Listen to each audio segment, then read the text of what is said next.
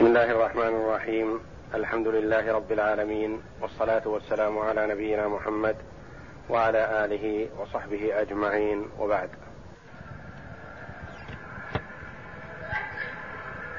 أعوذ بالله من الشيطان الرجيم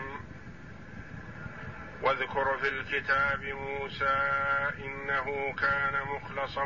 وكان رسولا نبيا وناديناه من جانب الطور الايمن وقربناه نجيا ووهبنا له من رحمتنا اخاه هارون نبيا لما ذكر جل وعلا ابراهيم عليه السلام الذي هو ثاني اولي العزم من الرسل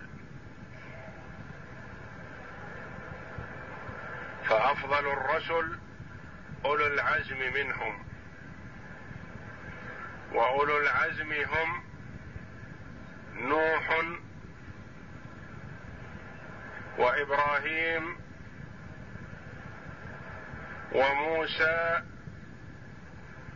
وعيسى ونبينا محمد صلى الله عليهم وسلم وافضل الرسل على الاطلاق هو نبينا محمد صلى الله عليه وسلم لما ذكر ابراهيم ذكر بعده موسى عليه السلام وابراهيم خليل الرحمن وموسى كليم الرحمن كلمه الله جل وعلا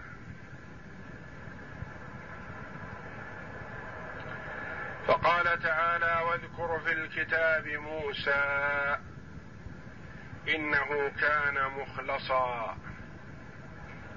مخلصا فيها قراءتان وكل قراءه تدل على معنى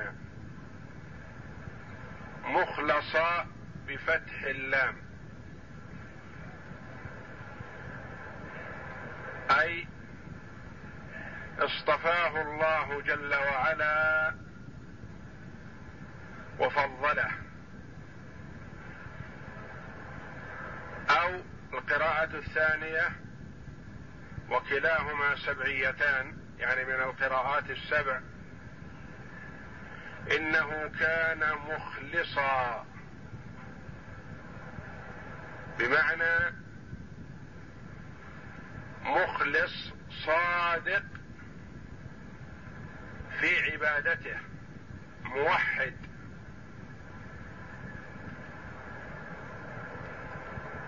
لا يشوب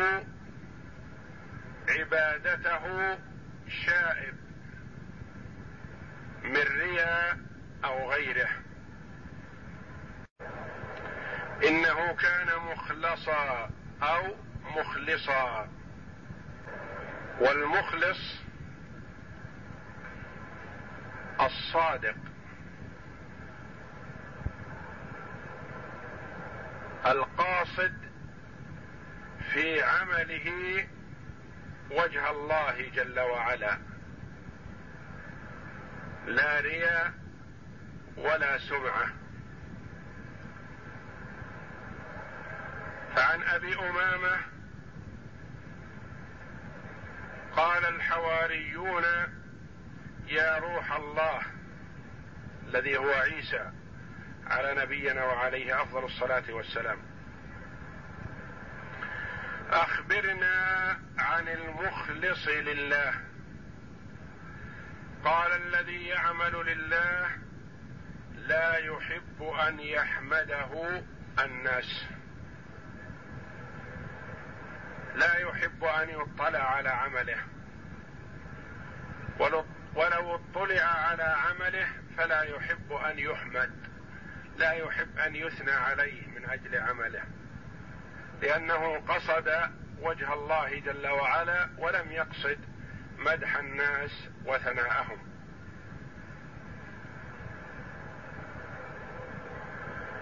وكان رسولا نبيا مرسل من الله جل وعلا منبأ يأتيه الخبر من الله جل وعلا والرسول هو من أوحي إليه بشرع ولم يؤم وأمر بتبليغه والنبي من أوحي إليه بشرع ولم يؤمر بتبليغه على القول المشهور من أقوال العلماء فكل رسول نبي وليس كل نبي رسول وناديناه من جانب الطور ناداه الله جل وعلا وكلمه ففي هذا اثبات صفه الكلام لله جل وعلا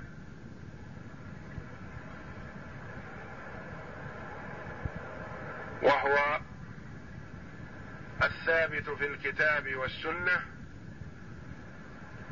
وهو مذهب السلف الصالح من هذه الامه خلافا لبعض الطوائف المنحرفه عن الصراط المستقيم التي تنفي صفه الكلام عن الله ومن هؤلاء المنحرفين عن الصراط المستقيم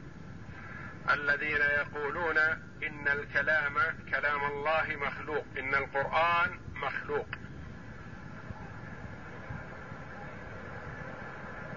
وقد حصل بذلك فتنه عظيمه فتن بها كثير من العلماء وعلى راسهم الامام احمد بن حنبل رحمه الله حبس وضرب واوذي من اجل ان يقول ان القران مخلوق فابى رحمه الله وصبر على الاذى والحبس والضرب من اجل اظهار الحق والله جل وعلا اثبت الكلام لنفسه واثبته له رسوله صلى الله عليه وسلم وناديناه من جانب ناحيه الطور والطور جبل معروف بهذا الاسم الى اليوم وهو على يمين الذاهب من مدين الى مصر جبل الطور في الشام وناديناه من جانب الطور الايمن الايمن بالنسبه لموسى عليه السلام والا فالطور جبل لا يمين له ولا شمال وانما الايمن بالنسبه لموسى حينما راى نارا فذهب عليه السلام لياتي بجذوه من النار ليصطلي عليها مع اهله فناداه الله جل وعلا وكلمه وقيل المراد بالايمن المبارك من اليمن والبركه وناديناه من جانب الطور الايمن وقربناه قربه الله جل وعلا فقرب من ربه قربا معنويا وحسيا قيل انه رفع حتى سمع صرير الاقلام التي تكتب التوراة بأمر الله جل وعلا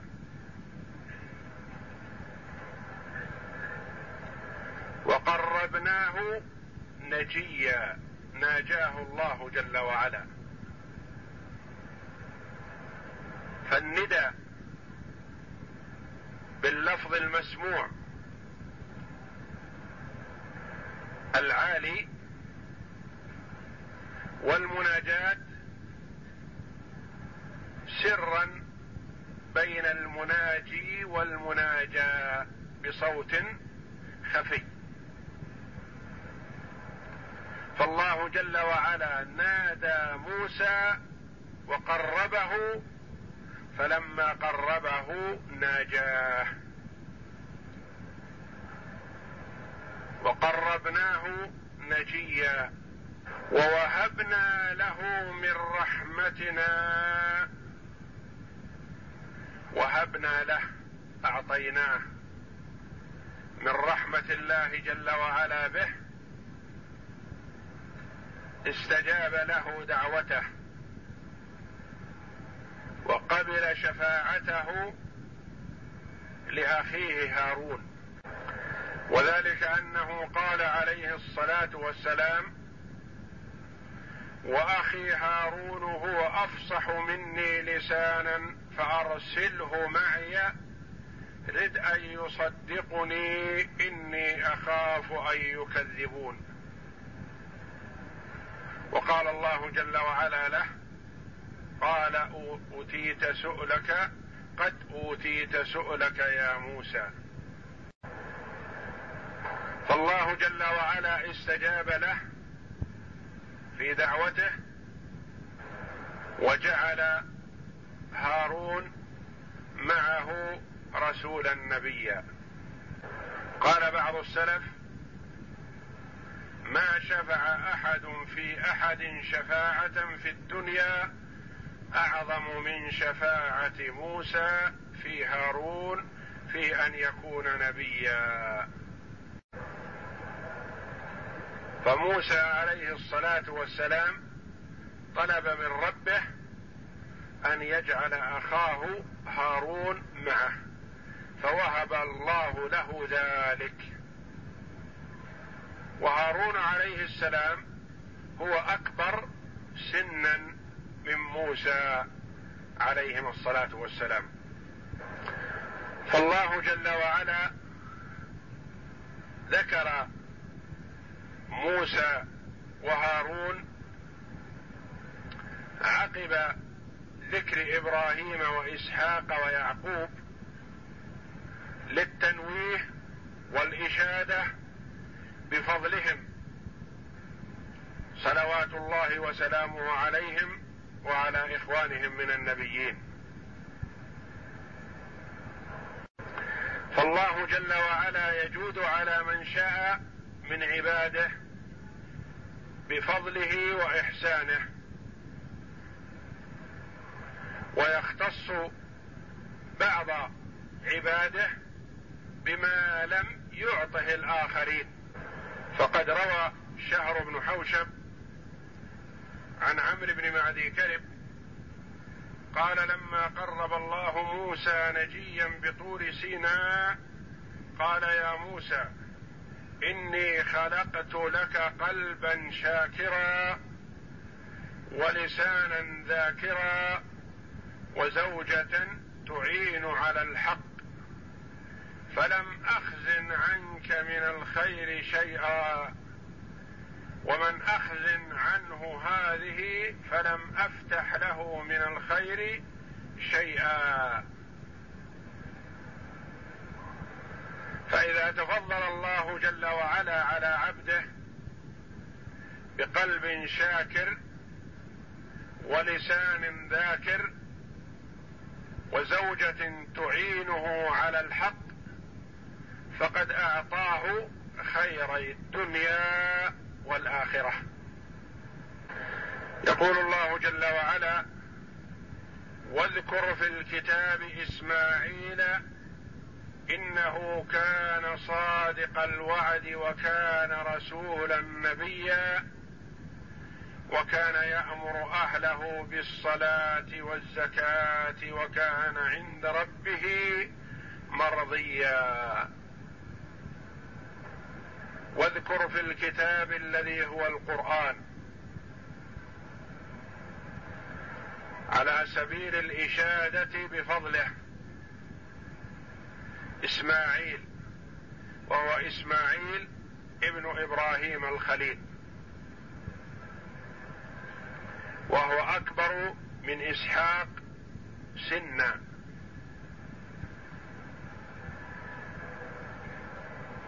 وهو ولده من هاجر التي هي موهوبه لزوجة إبراهيم سارة فوهبتها سارة لإبراهيم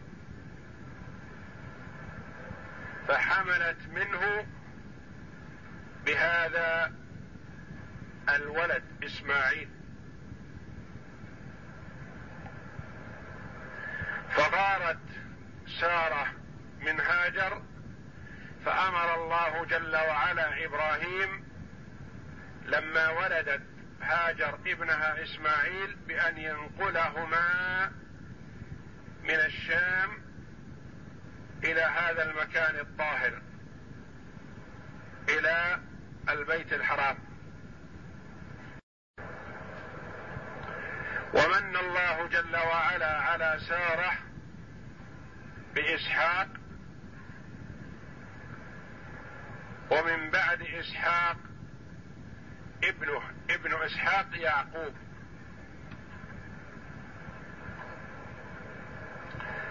وقال الله جل وعلا واذكر في الكتاب اسماعيل انه كان صادق الوعد فالصدق في الوعد صفه محموده محبوبه الى الله جل وعلا والكذب صفه ذميمه الصدق من صفات المرسلين والكذب من صفات المنافقين وقد قال عليه الصلاه والسلام في الحديث الصحيح عليكم بالصدق فإن الصدق يهدي إلى البر وإن البر يهدي إلى الجنة ولا يزال الرجل يصدق ويتحرى الصدق حتى يكتب عند الله صديقا واياكم والكذب فان الكذب يهدي الى الفجور وان الفجور يهدي الى النار ولا يزال الرجل يكذب ويتحرى الكذب حتى يكتب عند الله كذابا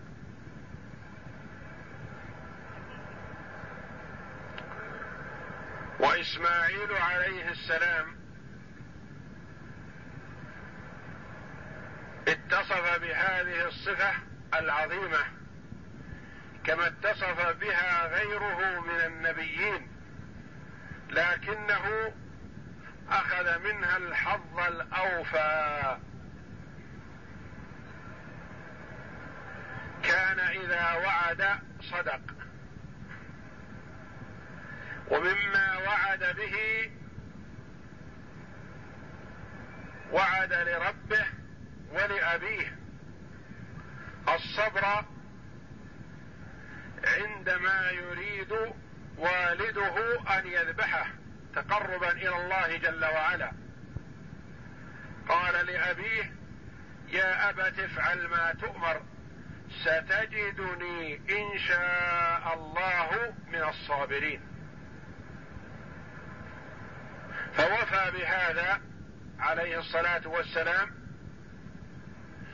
وسلم نفسه لابيه ليذبحه ففداه الله جل وعلا بذبح عظيم لما امتحن الأب والولد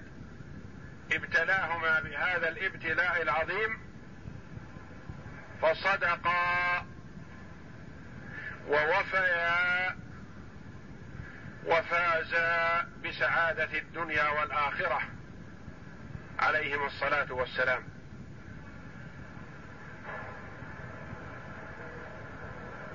واذ ابتلى ابراهيم ربه بكلمات فاتمهن ابتلاه بان امره بالرؤيا بان يذبح ابنه انه كان صادق الوعد اذا وعد صدق يقال انه واعد شخصا بان ياتيه في مكان فنسي هذا الشخص فجلس في انتظاره ثلاثه ايام لا يبرح هذا المكان وقيل جلس حول سنه ينتظره في هذا المكان وذاك نسي والله جل وعلا عاتب المؤمنين في ان يقولوا قولا ولا يحققوه فقال جل وعلا يا ايها الذين امنوا لم تقولون ما لا تفعلون كبر مقتا عند الله ان تقولوا ما لا تفعلون وقال صلى الله عليه وسلم في الحديث الصحيح آية المنافق ثلاث يعني علامة المنافق ثلاث إذا حدث كذب وإذا وعد أخلف وإذا اؤتمن خان وفي حديث آخر وإذا عاهد غدر وقد حث النبي صلى الله عليه وسلم على الصدق والوفاء بالوعد في احاديث كثيره وحذر من ضدها وكان عليه الصلاه والسلام يلقب قبل بعثته بالصادق الامين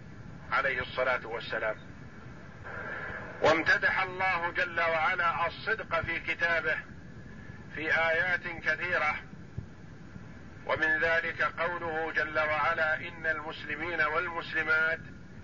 الى قوله والصادقين والصادقات الى قوله والذاكرين الله كثيرا والذاكرات اعد الله لهم مغفره واجرا عظيما انه كان صادق الوعد وكان رسولا نبيا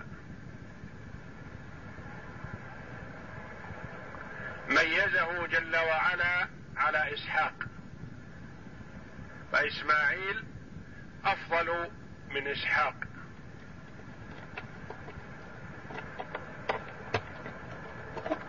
لانه قال في اسماعيل انه كان صادق الوعد وكان رسولا نبيا واسحاق نبي وقال رسول الله صلى الله عليه وسلم ان الله اصطفى من ولد ابراهيم اسماعيل فاسماعيل هو المصطفى المفضل من اولاد ابراهيم عليهم الصلاه والسلام واسماعيل نشا في هذا الحرم الطاهر ونبئ فيه وارسل الى جرهم وهم هنا وهو والد العرب ومن ذريته المصطفى صلى الله عليه وسلم محمد عليه الصلاه والسلام فقد كان هو وامه في هذا المكان حتى جاءت قبيله من قبائل العرب من اليمن من جرهم فسكنت معهم ونشأوا في هذا المكان فلما كبر أرسله الله جل وعلا إليهم وكان رسولا نبيا منبأ من, من الله جل وعلا ومرسل بشريعه وكان يامر اهله بالصلاه والزكاه وكان عند ربه مرضيا يامر اهله بالصلاه يحافظ على الصلاه المفروضه عليه ويامر بها الاخرين يامر اهله وجماعته والمؤمن امر بالمعروف ناه عن المنكر يامر بالخير وينهى عن الشر ولا يكفي من المرء ان يكون صالحا في نفسه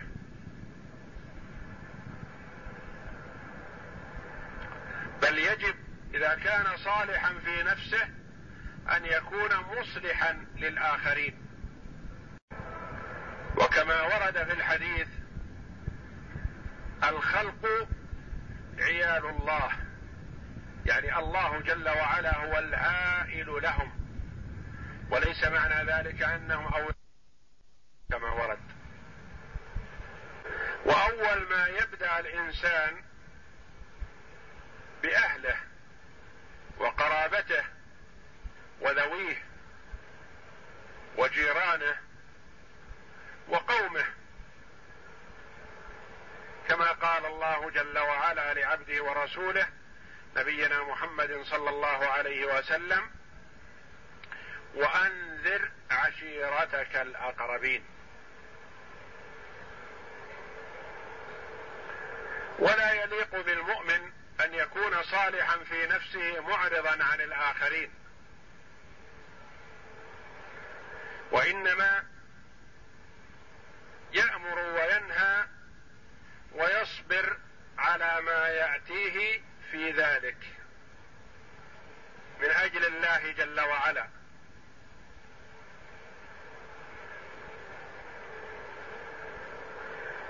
فيامر بالمعروف وينهى عن المنكر ويصبر كما قال الله جل وعلا والعصر ان الانسان لفي خسر اي خساره وهلاك الا الذين امنوا وعملوا الصالحات وتواصوا بالحق وتواصوا بالصبر تواصوا اوصى بعضهم بعضا وافضل الاعمال بعد التوحيد الصلاه لانها حق الله والزكاه لانها حق العباد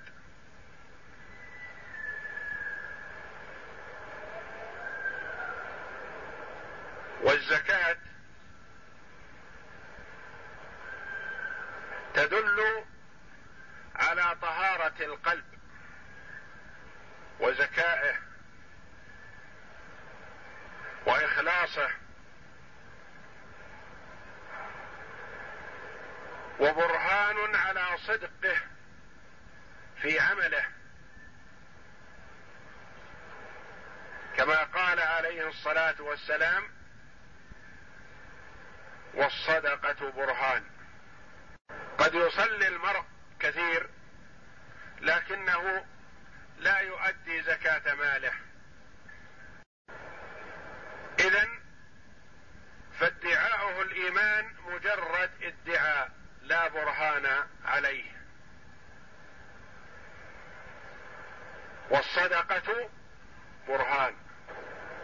فإذا قام المسلم بحق الله جل وعلا وأدى حق العباد دل ذلك على صدقه واخلاصه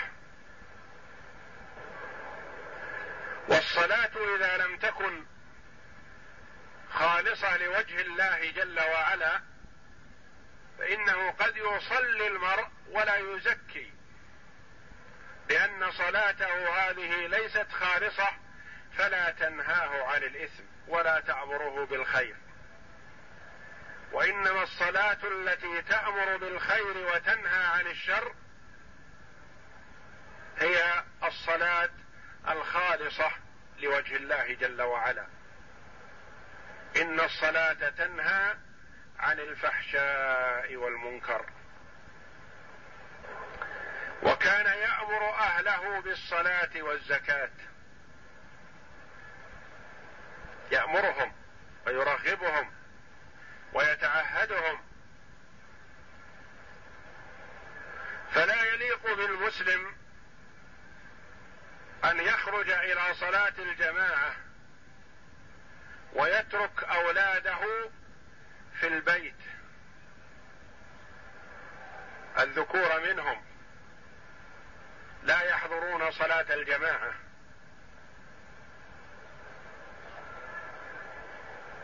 على ما هم عليه من نوم او انشغال فيما لا يضر او فيما يضر والغالب ان كل ما يشغل عن طاعه الله جل وعلا فهو ضار وانما يتعهد اولاده من بنين وبنات ومن في البيت من النساء ويامرهم بطاعه الله جل وعلا ويحذرهم من معصيته مقتديا بذلك بالنبي المصطفى صلى الله عليه وسلم واخوانه من النبيين وكان يامر اهله بالصلاه والزكاه الصلاه الفريضه والنافله والزكاة الفريضة والنافلة ويقول الله جل وعلا وأمر أهلك بالصلاة واصطبر عليها ويقول جل وعلا يا أيها الذين آمنوا قوا أنفسكم وأهليكم نارا وقودها الناس والحجاره عليها ملائكة غلاظ شداد لا يعصون الله ما أمرهم ويفعلون ما يؤمرون أي مروهم بالمعروف وانهوهم عن المنكر وأهم شيء من المعروف الصلاة وافظع شيء من المنكر ترك الصلاه وقد قال صلى الله عليه وسلم رحم الله رجلا قام من الليل فصلى وايقظ امراته فان ابت نضح في وجهها الماء ورحم الله امرأة قامت من الليل فصلت وأيقظت زوجها فإن أبى نضحت في وجهه الماء رواه أبو داود وابن ماجه عن أبي هريرة رضي الله عنه فهذا ترغيب لكل واحد من الزوجين في أن يوقظ صاحبه يستيقظ من الليل ليناجي الله جل وعلا ويدعوه ويتضرع اليه وقت السحر وقت النزول الالهي اخر الليل وذلك ان الله جل وعلا ينزل كل ليله حين يبقى ثلث الليل الاخر الى سماء الدنيا نزولا يليق بجلاله وعظمته فينادي جل وعلا هل من سائل هل من مستغفر هل من تائب فيعطي السائل جل وعلا ويتوب على التائب ويغفر للمستغفر جل وعلا ترغيب لكل واحد منهما بان يستيقظ ويوقظ صاحبه وقال فان ابت نضح في وجهها الماء فان ابى نضحت في وجهه الماء دليل على المجاهده والمغالبه والحرص على ذلك لا يكفي ان يتكلم معه فإن استيقظ وإلا تركه بل يعالجه ويعزم عليه وينضح في وجهه الماء من أجل أن يطرد عنه النوم وتثبيط الشيطان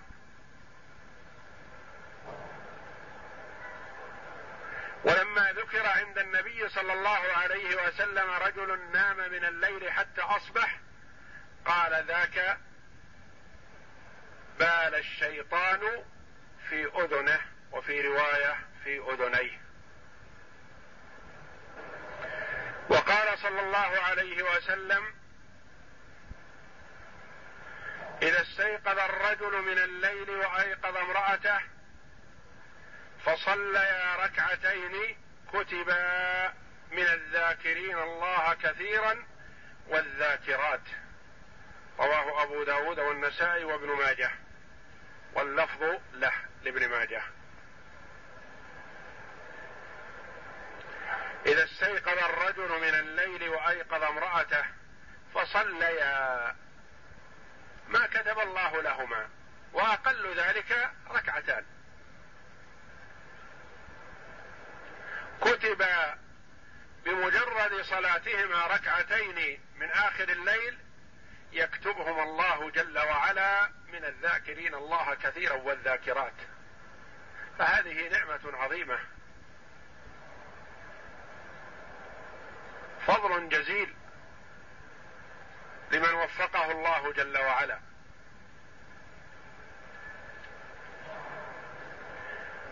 وقد اثنى الله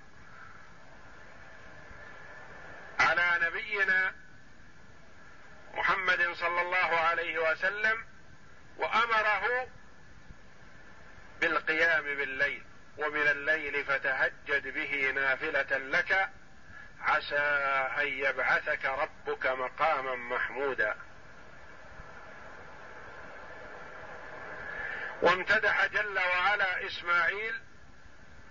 عليه السلام بانه كان يامر اهله بالصلاه والزكاه وكان عند ربه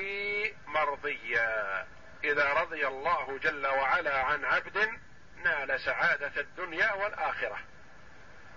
وكان عند ربه اسماعيل عليه السلام عند الله جل وعلا مرضيا رضي الله عنه والله جل وعلا نوه عن انبيائه عليهم الصلاه والسلام في كتابه العزيز ليقتدي بهم في صفاتهم الحسنى عباده الاخيار